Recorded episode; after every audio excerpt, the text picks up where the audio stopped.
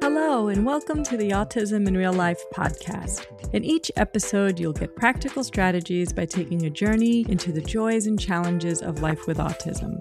I'm your host, Ilya Walsh, and I'm an educator and the parent of two young adults, one of which is on the autism spectrum. Join me as I share my experience and the experiences of others so that we may see the unique gifts and talents of individuals on the autism spectrum fully recognized.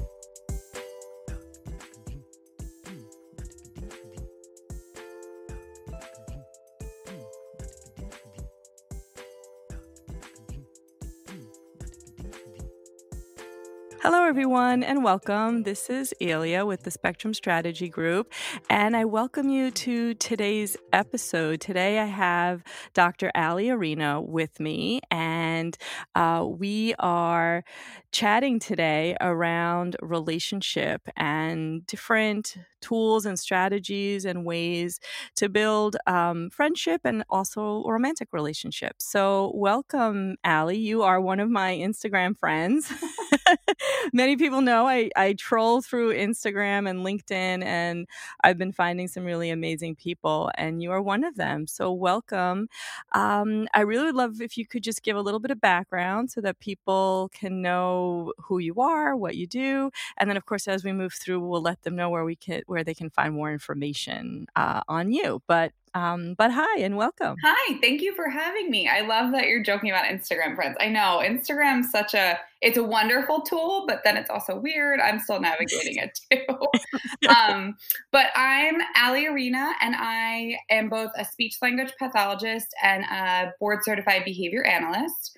Um, and I've worked with individuals on the spectrum for over 10 years at this point. and about five years ago, I went back and got my doctorate, and I specifically looked at the intricacies of being on the spectrum and dating and what that's like. And during that, um, the doctorate program I was in was very like socially just rooted. So you had to bring in a modality like that. So during that, I journaled about sort of like what I thought people on the spectrum would want. And it was very, not very different, but it was definitely different and since then, I really shifted from kind of getting out of my own head of being like, oh, communication must be the biggest thing, because that's not really what came up. And now um, I'm in the process of trying to collaborate with the actual autistic community because I think there could be a really nice, you know, uh, overflow there. It's like I study these specific skills, but you're living it. Does this even resonate I've been doing a lot of that. Yeah. Right. No, that's great. And so interesting you say what you originally um, things have changed from your original thought. So what what share with us what your original thought was. I know you said communication. Of course, that's a that's a ground that's a ground ball because I think all communication for all of us. I mean, all yeah, communication for all of us. Let's restate that is really important in relationship in general. I think that makes sense. And so that would be an obvious thing that you'd say, "Oh, that might be there might be some challenge there."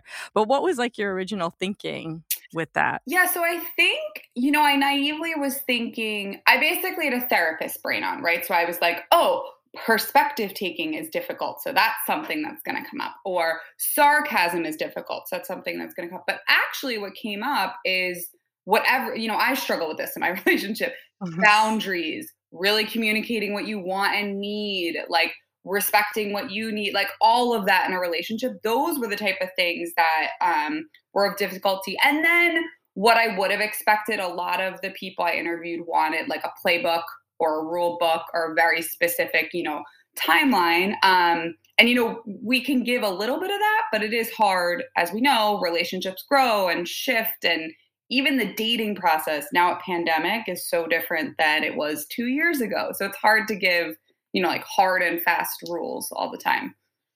Right. Yeah. No. Definitely. And um, I'm I'm curious, and I, I, we will get to that. You brought up something interesting about the pandemic and and relationships and friendships. You know, all sorts of connecting with people. Mm-hmm. Um, what have you been? I mean, from your experience with people you're working with, what have you found has been some of the more challenging pieces? Because I mean, I think we could probably guess because there might be challenges again for all of us. But but particular, right? Like I think there could be some subtle nuance here, which is different. Well, so what's interesting is a lot of my middle school, teenagers, high school students up until about um it's February right now. So I would say like January, they were thriving because I just think this online component for school was so nice.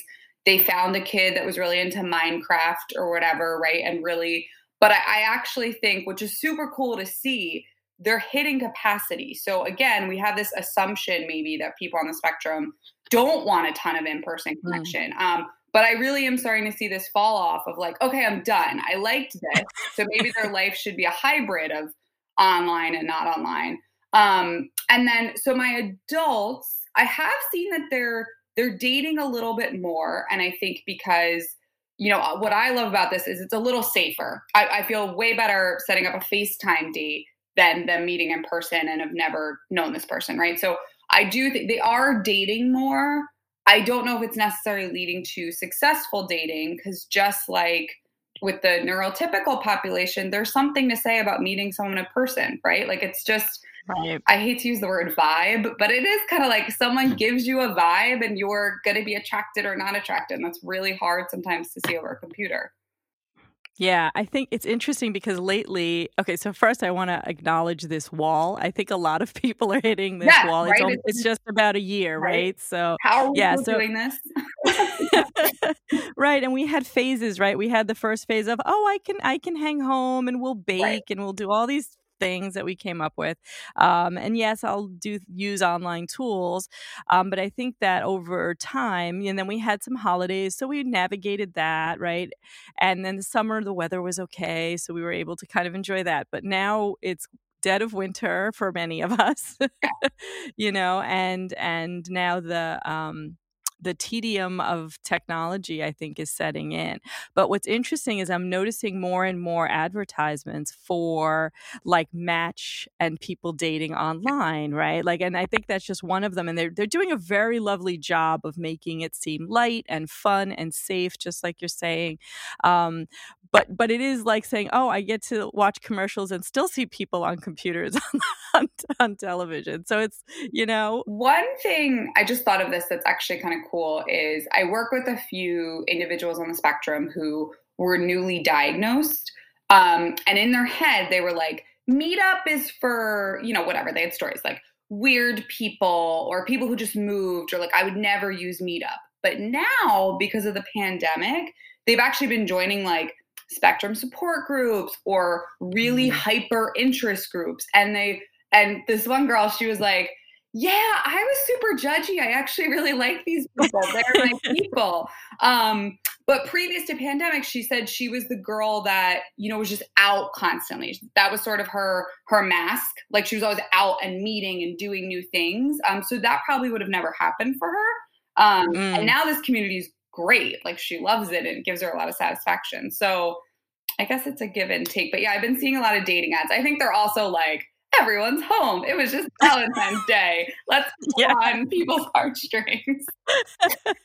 That's right, right. And there was some really good messaging around, you know, Valentine's Day and care of self and Yes. just celebrating friendships and, um, you know, other ways of looking at it, which I think is lovely. I think that's definitely gotten better from, I know when I was a teenager, uh, young adult, it, you know, if you didn't have the date and the, um, the flowers, it was like you were basically just home, like, you know, hanging. Right. And obviously, like super depressed by yourself. That was the image, right? Like it would have been Right. terrible. exactly and now there's a lot there's a lot of different variety in that which i think is lovely um, and so you know i'm i'm really interested in how you would uh, I think many people would be interested in first, you know, we talk about relationship, and I think sometimes as, as a parent, uh, I think educators is completely maybe falls off the radar, other than let's say friendship, right? Mhm. But if we're talking about romantic relationship, um, you know, I think parents, educators, I think forget. They're like, well, that's not in our wheelhouse. I mean, and plus we're focusing on so many other things. As a parent, it's like, oh yeah, that's right. That that could be coming up, right? Once we hit like 11, 12 or their peers might be talking about it and they're not really understanding or interested or like what this doesn't make sense to me. Um, and then as we move into those you know late high school you know young adult years i think a little sometimes a little anxiety and panic sets in for parents mm-hmm. and families. Um, and i also think it's it's probably even more magnified obviously for our young adults uh, and teens who are in that place because of social expectations and pressures. I think that's changing definitely. um, um, but what you know, what can uh, what are you seeing, and how how is some of uh, the work that you do, like in coaching families, maybe, or coaching young adults and teens about what that process looks like and how that can how how it can be? And we'll talk about how maybe that looks a little different given the time that we're in now but um, i'm curious because i know that's stuff that i struggled with as a parent. So you know, what your thoughts are would be great. Yeah. So to your point, I do think we're all shifting, like social and emotional is taught in school now. I think, you know, stuff shifting. But the reason I went and got my doctorate in this is I love like quirky, social. I love that. So I was doing a lot of groups. And as soon as a group of maybe young men got me alone, I looked younger, they were like, So I saw this in porn, or I have you ever um, seen a prostitute? Like just questions that I was like, whoa, no one is talking to you. Um, and I do think that, you know, even as adults, we don't tend to talk about relationships until maybe we're in one and we went to therapy, or until sexually we're not connecting and then we go to therapy. And I think, you know, a lot of our um, individuals on the spectrum have unfortunately or fortunately been in therapy forever. So then, like in their late 20s, and they're like, I don't want to go to another therapist. You never talked to me about this. It wasn't helpful. um, so, but I will say, I have a lot of parents who reach out to me at that like nine year old like level. Like they're realizing that their kid maybe isn't totally entering a group or they'd prefer to play alone, those type of things. And I do do a lot of education with parents on just the importance of the fact that they are intervening and also just figuring out who their kid is and what their kid likes. So not trying to if your kid's not athletic, don't make them go play baseball. Let them lean into Minecraft, right? If that's really mm-hmm. giving them joy. And then also using an activity like that for the connection it has. Like, do other kids in the neighborhood play that? Use that. Um, I also talked to them about, you know, I meet a lot of people in their late 20s who not only are they concerned about relationships, they've also developed pretty significant anxiety and depression because this social stuff wasn't really touched upon and now they're wearing such a mask and they're so defensive and they're mm-hmm. you know they're angry. They're like why was i not taught this and why can't i get a relationship now? Like obviously something's wrong with me right? So there's just a lot of that dialogue. So again i think it's really important to like talk about relationships the whole time they're growing up and normalizing it like um you know if they have a sibling that's dating have them talk about dating. In my sessions um i'm very honest with my clients. I met my fiance on bumble and i talk mm-hmm. about how online dating was it was a struggle. So also helping to demystify that like if you're neurodiverse, it's different than if you're neurotypical dating. It is different, but in general, it's just it's a weird place out there. So dating is in general difficult. Um, so I think I hope I answered that. But those are some of the strategies. Yeah, no, I think that's great because well, first that you really raise, and I hadn't thought of it that way, but a lot of our our now young adults and teens and and also adults in their 30s and 40s have been in therapy for a really long time yeah. and and and maybe have in some ways it's interesting maybe in some ways they have an opportunity to, to talk to their therapist about some of these thoughts or you know just questions like you were getting because they've already created this safe space with someone mm-hmm. um, so there is maybe a little bit more hyper awareness around themselves and around around what they might be seeing with their peers that maybe they're not seeing with themselves and then starting to question yeah. what's going on there. Yeah, that totally that totally makes sense. So so how does that play out, right? So you have now this, you know, young person in your yep. in your office and they're like hey look Allie I have to ask you about you know some really interesting question. what about porn or what about prostitutes or how does this work can you date online like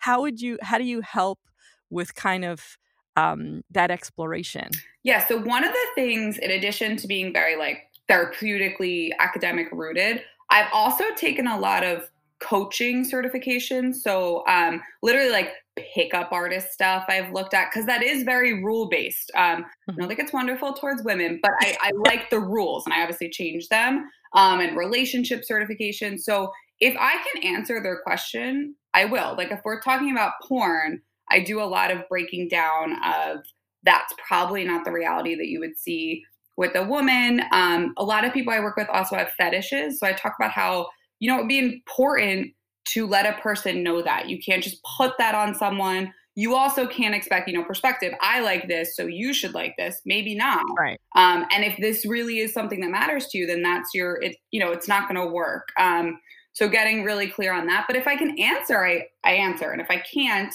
again, the actual autistic community is amazing on Instagram.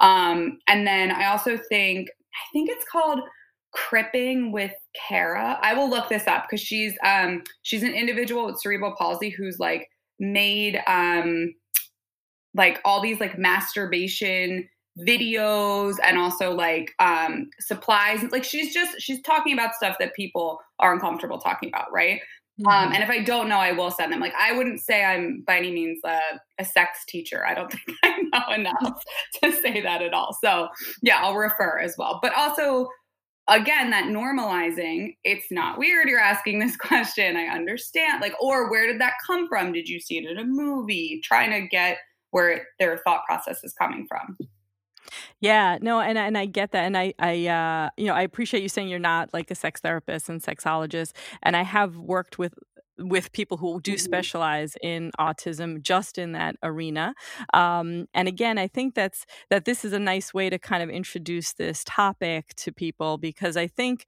you know sexuality in general is right really we mm-hmm. keep that quiet and we don't talk about at least in our society right. um, and it's it's something that we need to demystify in general and especially for our you know our folks because things are already feel a little cryptic to begin with. Right. So, and, and, you know, to miss social cues and to not really maybe understand all of the um, the aspects of a particular interaction and you know um, flirting and all those types of things, we need to make those things even more explicit, which can be really beautiful. Um, being in relationship with someone on spectrum because they do really like transparency and they do really want to share that. So, to your point about um, being very honest about what your interests are, what you like, what your boundaries are, um, and finding that other person who's respectful of that and if is willing to either explore with you or honor that or whatever that is.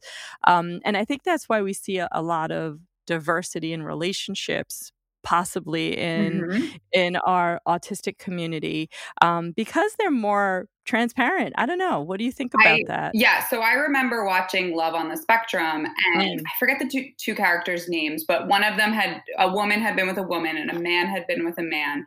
And it was said, like, can you pass me the ketchup? Whereas maybe if that was a neurotypical relationship, there would have been a little like, oh, um, well, how did that, you know, like, it, or like, one guy I think had um like some speech issues. She was like, "Oh yeah, I used to not be able to say my s." Like just so kind, and I think that's why when two people um, either on the spectrum or neurodiverse get together, they do end up staying together for a while because they kind of do all the uncomfortable stuff that neurotypicals wait two years in and they're like oh you didn't realize that i don't have a budget or you know what i mean like they say all this up front and they're super they don't do this like i'm gonna fake it till you like me thing you know um, right beautiful in a way like i think we could learn from that It really is. That's a really great point. And for some who might not know, uh, Love on the Spectrum is a Netflix um, series uh, that's that takes place in the UK with um, you know showing this. It's it's a very set up kind of um, show in that um, there are people who apply mm-hmm. for a program to get sort of set up with other people and they set up like the first date or like a, a speed dating i think kind of thing yeah. right and then from there they if they want to they kind of find a match and then they go beyond that and maybe have their first date which is sort of supervised ish right. um, well because there's cameras everywhere yeah. um, but it's really I, I think that that you know, is a great way to get a, a glimpse into what it's like um, for young adults, you know, seeking relationship. And again, that transparency. You're right. I hadn't thought of it that way. They kind of get all that, a lot of the messy stuff out of the way right, right up front. Yeah. Um, and so if you if you were talking to a young adult who's looking to get into a relationship, right? This is where we that's a very set up situation where they right. which would be lovely if we could do that all the time. But I, you know, it's a really hard kind of thing to design, I think. Um, you need a lot of support, but so how would you uh, how would you start that up so someone comes into you and says i'm i'm i'm gonna guess. I'm lonely i need to meet somebody i i really just want someone who i can share with that's not a friend and not a family member. Um what do i do? How do i do this? Yeah so a lot of the things we start with is the pre-work and they are all like no i just want the girlfriend or the boyfriend or whatever. But uh, do not we all? It doesn't work that way. a lot of them come in wanting that so strongly that it's at expense of other things. So it's at expense of maybe holding a job or figuring out budgeting with their parents, however that's going to look, right? Or basically eh, fostering independence in more ways.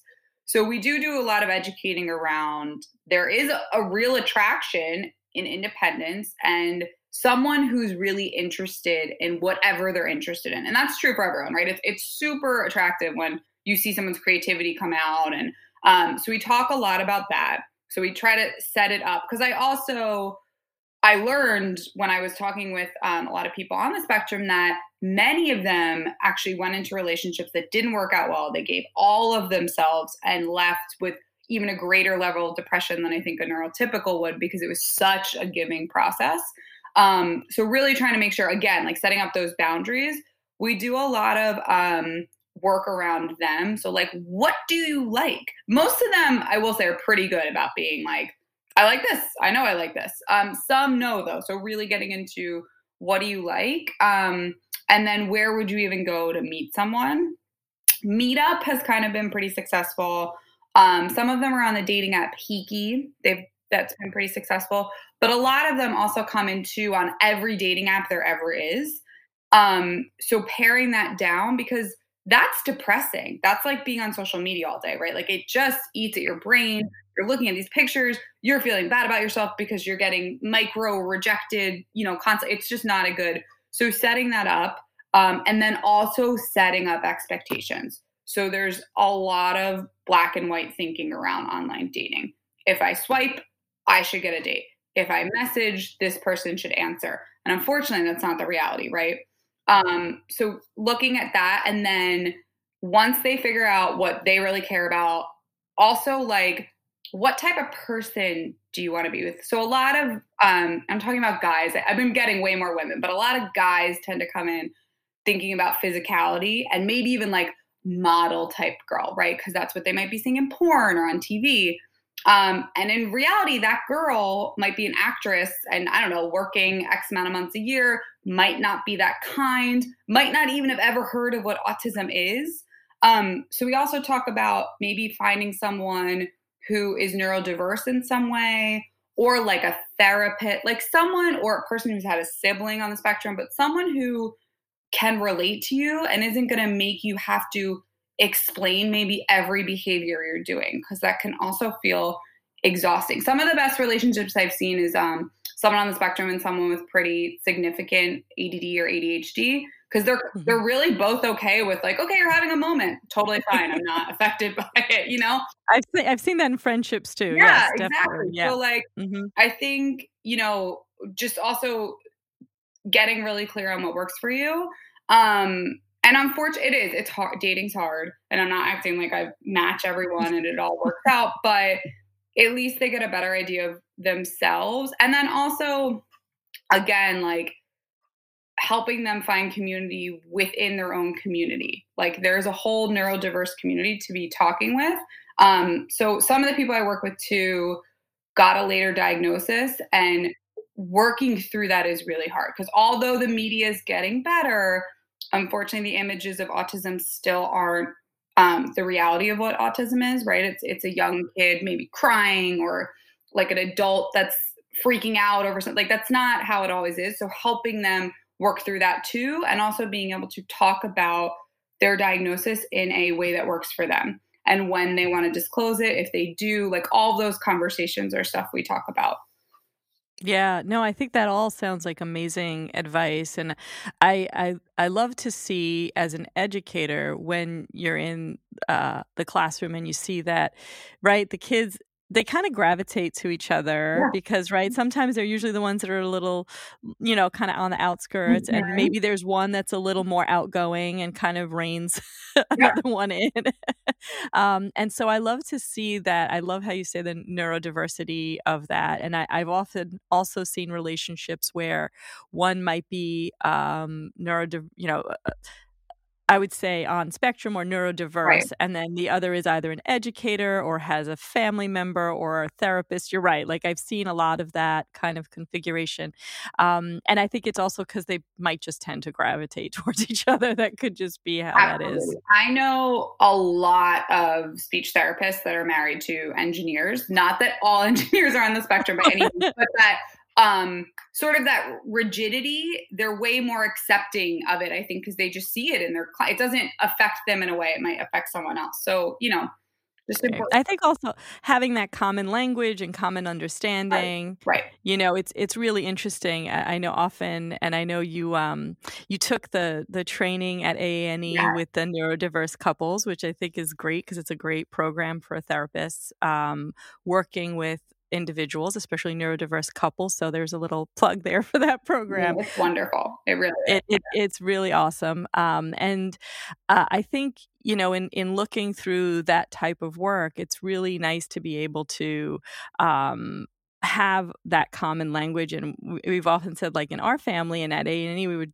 joke that the the language we use is so normal for us. It's normalized, right? Um, like you said, you need a moment, or you know, you just need to have some downtime. You know, whatever our words are, um, we understand it but when we go out and, th- and again i think this is getting better especially now with our younger you know like our under 25 kind of crowd but i think um yeah to have that common language and common understanding and if we don't have it i, I feel like what you're saying is um you know are are when you're looking to meet someone and engage in a relationship that's that self-awareness is really huge um, but then also to be able to voice it and advocate for yourself. I would say advocate's probably strong but it's really just voice it and express it. Well and without feeling the shame right that you you know you're weird because you have to go walk around the block for you know two minutes but in reality like you need to do that because you might actually get really upset and say something you don't want to say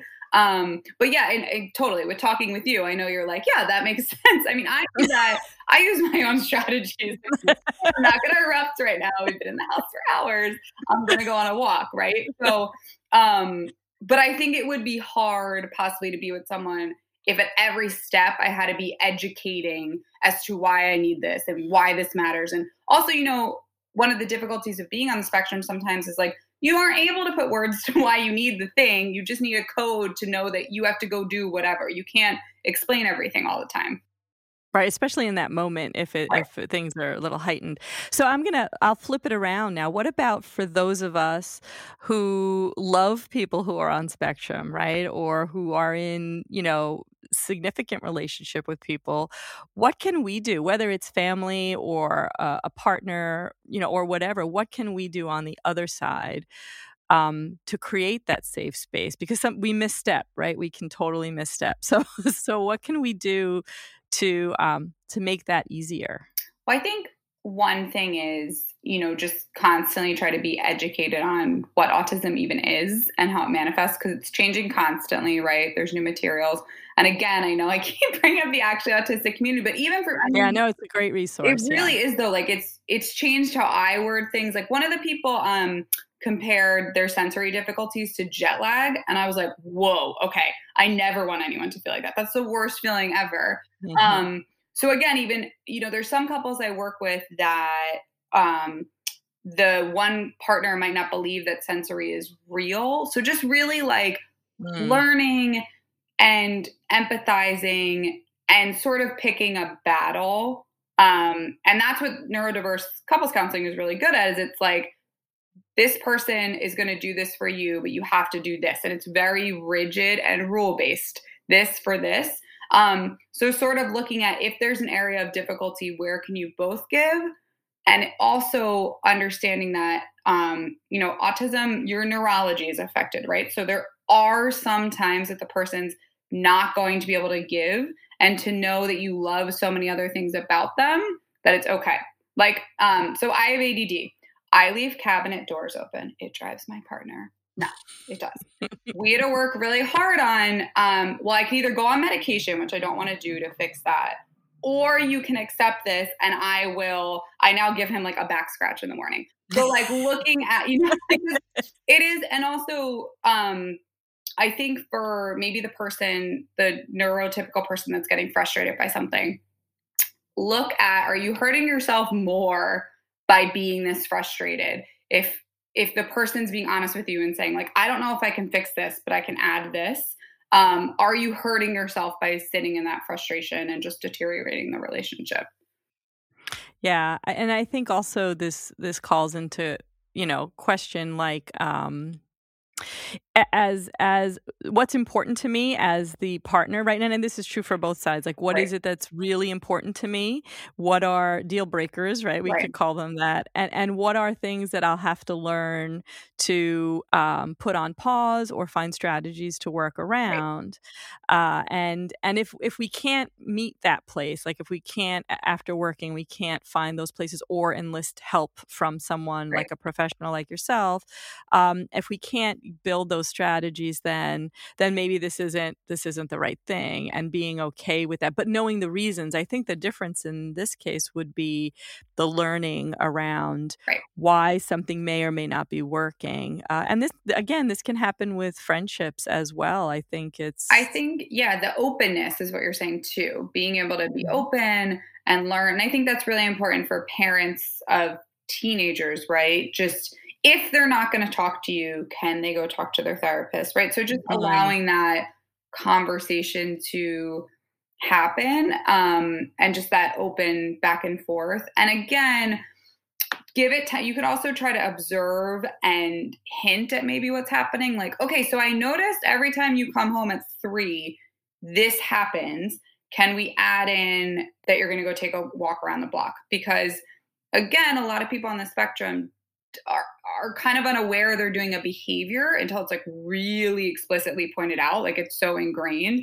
So helping them um, but not in a criticizing way at all like very observer friendly um, and this is you know with any behavior if you're changing something you've got to replace it with something that fills the same need. So also making sure that you're not just cutting things off on a person and not giving them a replacement.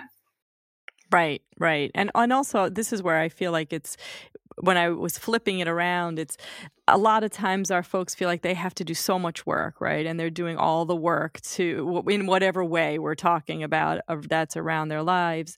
Um, and and I, I, I would strive to want to make it a safe space. And right. I would say, you know, as a parent, um, especially these types of conversations, I, I love that hinting thing because I know that's kind of my, had been or has had has because my my kids are young adults now but it's the the dropping of hints or leaving a book out or talking about a particular movie that might you know I, like i might be noticing something um, and then i'll say oh did you did you ever see that article or look at this movie that has this you know particular theme in it right. that maybe um, you know and, and you kind of hope it gets picked up on um, sometimes it doesn't but but i think it creates enough and i truly believe like it plants all those little seeds and and at some point right there becomes a conversation so we can but i but you you hope that you've created that sort of safe space to say oh i think i think there's some openness here around having this conversation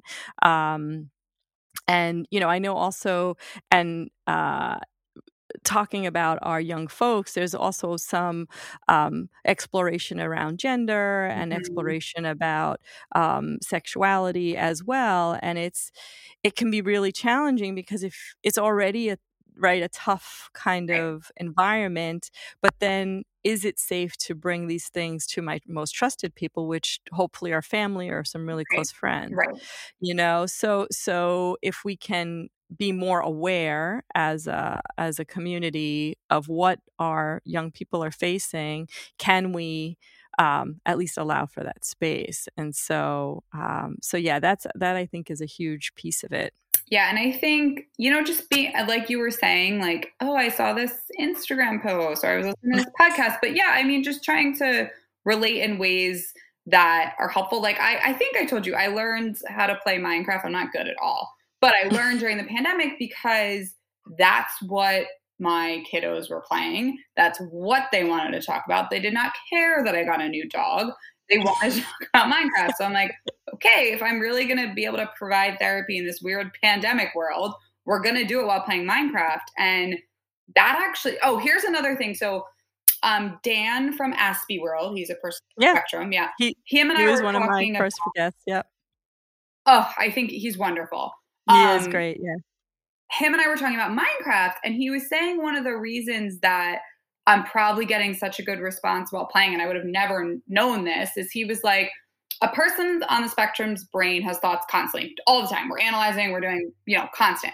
But if I'm rooted in Minecraft, I'm thinking about one thing. So I'll actually listen to your thoughts pretty clearly because the Minecraft is calming me. Um, and I actually found I get a lot more conversation with like, you know, like a 13 year old while playing mm-hmm. Minecraft. So that could also be helpful for parents too, is I think we have this assumption if my kid's in front of the TV or the computer, they're definitely not really paying attention to me. But they might actually be hearing a little bit of what you're saying even better. I mean, not I don't think this is a all the time plan. Um, but I think that's an option. And then he was also talking about movement he hears so much better. Mm. I've actually I'm toying with the idea some of the people I work with are local and like maybe when we get out of pandemic actually doing like walk therapy so going on a walk of some kind and trying to integrate what we're talking about more yeah, I've done some coaching that way through yeah. just walking. Yeah, yeah, pre, you know, a few years back. um, but yeah, like I think definitely that movement, it's a great yeah. thing. And also what you're talking about, what, what, you and Dan had talked about with using Minecraft as well, first, it's a common interest, mm-hmm. right? And you mm-hmm. can build a relationship on that and build some rapport. But also, I think it's sort of like um, with social stories or other types of reinforcers. If we find that special interest and use that as sort of a, a gateway into being able to connect, um, and I think it's it's interesting. I don't know. I think maybe we did talk about this, but are you using Minecraft also as like part of the scenarios, um, as part of teach- teachable moments in there as well? Yes, for sure. So what I'm doing now is either a dyad or three kids that like I've worked with in some capacity and now they're kind of past like individual, they're ready for a group. And we'll all play Minecraft together. And yeah, like we're getting to a certain place together. So we all need to work together. Or like, you know, this person needs this supply. How are we going to get this for them? Right. Um, so great executive functioning, but also communication. And also I come in and normally I actually don't know what's going on, or I'll play a little bit more dumb and have to explain it, right? In a way that's not insulting, not like, how could you not know this? But also in a way that takes perspective of, oh, if Allie's only at this level, she's got no idea what I'm talking about if I start talking about like flint, which is this thing you need to get further right? Like uh, they, they have to think like oh Allie doesn't know that so i need to talk to her differently than i would to someone who's on level whatever. Um and it's been pretty successful. That's brilliant. Yeah. Yeah yeah, what a great idea. Um, yeah, uh, my uh, Minecraft has not been something in my uh, family, although uh, World of Warcraft is. Mm-hmm. so it's just you know it just depends on yeah. picking your uh, your thing. Um, but yeah, I, I think that's a, that's a really great tool, and I think you also bring up something else that as parents, families, educators, right? If we find that thing that we can connect with, um, I've often, I had often said that with like my parents and, you know, with the grandparents, mm-hmm. it's, it's like find that one thing and have that conversation and, and kind of, and that's true, I think, to Gateway for all young people. Yeah. But like, if we can find that one thing, we know that, you know, oh, if, like my, my daughter's like, oh, I want to learn more about this plant or I have to sow something. I know I can ask grandma about that now because that was like how they built relationship, right? And build connection. Um, you know, or if it's about camping or something, then oh, I'm gonna ask grandpa about that. So we can or a particular time period. Oh, I want to know what it was like living in in the Bronx during the Depression. I don't know. Mm-hmm. You know what I mean? Like it's like, what was that like? Um, so it's a really if you can pick out those things to connect with, it's super valuable. And I think this again, um, you know, I spoke with Tony Attwood around special interests mm-hmm. and how it, it's its own thing. And I think at, at some point we had thought of that as a, uh, yes, they're super important, they're soothing uh, activities, but how much more impact they could have and how much more, um, you know, useful it can be yeah. in in the broader sense. I agree. You know? We used to see it as like that's the person on the spectrums thing. Like we know they have them, right? But yeah, we weren't integrating it really. I think I mean for a long time and it's still moving, but therapy used to come in with like, here's the therapist plan of how we're gonna work on these things, but it wasn't always totally related to right what the kid even cared about. I mean, I remember 10 years ago trying to play like cars and a ramp and this kid could have cared less about that. They wanted blocks and they wanted to now i know like about sensory and stuff but they needed to like be stomping and moving and into like i didn't know any of that 10 years ago. So i was like oh you should want to play with cars and a ramp and that's not because that's how i was taught. Yeah like this is what you need to do. You're three but like that wasn't what they wanted at all. So also you know just i i think everyone's heard it but like follow the child's lead, see what they actually care about, and don't try to place whatever you feel they should be wanting to do on them. I think in reason you want to develop play skills, but if you can infuse it into what they're actually into. Yeah, I that last statement you made is like really impactful because I think that is true from very young all the way through, you know, the whole lifespan in that follow follow your kids lead right. like follow what their interests are follow listen to what they're telling you if we if if it's not with words then it's with action mm-hmm. right and with emotion like what are we seeing or or sometimes it's uh, offering a variety of options and then seeing where you know especially if you're talking about younger kids um, what do they gravitate to what have you noticed them right playing with and i think i think we are i think you're right i think we're moving but we're still moving right we're, we're still moving. yeah we, we still have very definite ideas of and also i think it's also location specific and right. what your culture is and background um, you know we have very specific ideas of what our kids are supposed to do and definitely put that in quotes yeah, yeah. um, and, and we're trying to right change that paradigm I think. Well, and I think to that point, um, I talk to families a lot about this too. And this is also like empowering your child and your adult. Some therapists they might not click with, and it doesn't make the therapist a bad person. And this is all like an ABA therapist, speech therapist, whatever, some individual.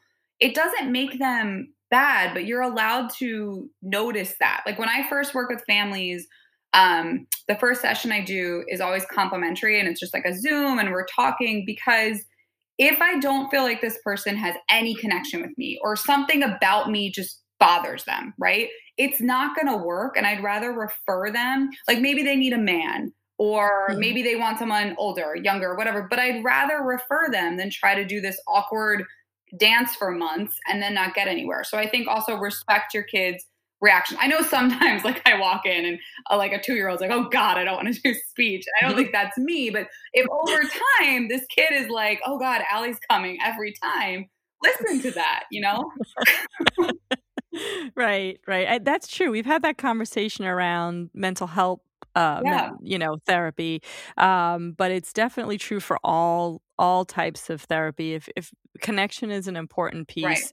and if you're not feeling that again it's that vibe and sometimes you do can get a good vibe still yeah. on zoom and um, you know but but if you're not getting it, it's okay to to move beyond that. Mm-hmm. I mean, I mm-hmm. think it gets a little tricky if you're getting some services at school. And, I know. Yeah, and you know, totally, you know, as a therapist, I've been doing this for a while, so now I'm like, yeah, oh my gosh, I just want people that feel connected. When you're first starting, that's hard too. It's also right. hard, like we were saying, to shift. Um, you know, I've been reading a lot of the actual autistics um, feelings around some social goals. And initially, I was like, "Oh God!" Like I, I'm, I'm I'm doing so many things wrong. But then if you take a second, you look, you're like, oh, I can just shift slightly and then be impactful. So I think, you know, as therapists, we have to check our egos a little bit.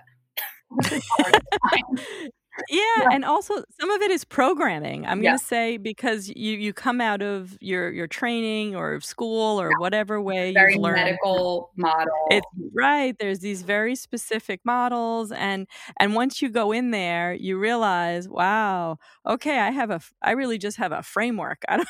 this is and following this, you know, to the letter is is 90% of the time not going to work. No. So I have to take what I've learned and now apply it to real life. Um, and I think all, all of the conversation we've had here is about really like, okay, which pieces work for me? How do I apply it? Um, and you know again building that self-awareness but really being transparent and explain from all all sides i right. think right yeah. So so this has been a really great conversation. I know we could probably pull any one of these threads and probably have a lot more dialogue and maybe we will think about doing that. Yeah. Um cuz I think that could be fun. But if people want to know uh find you, where can they find you? Yeah, so my website is Ali Arena Communications. I won't spell it. I'll just put it. you can put it in I'll put it I'll put yeah. it in the description. Um, yeah. And then my Instagram is connecting with Ali. But yeah, anyone can email me. I have groups going, individual sessions. Um, yeah, so I would love to hear from people or if they just have questions. Great. Yeah, no, that's awesome. Thank you so much. Yeah. And uh, again, I look forward to chatting again in the future. Yeah, me too. Very good. Take care. You too.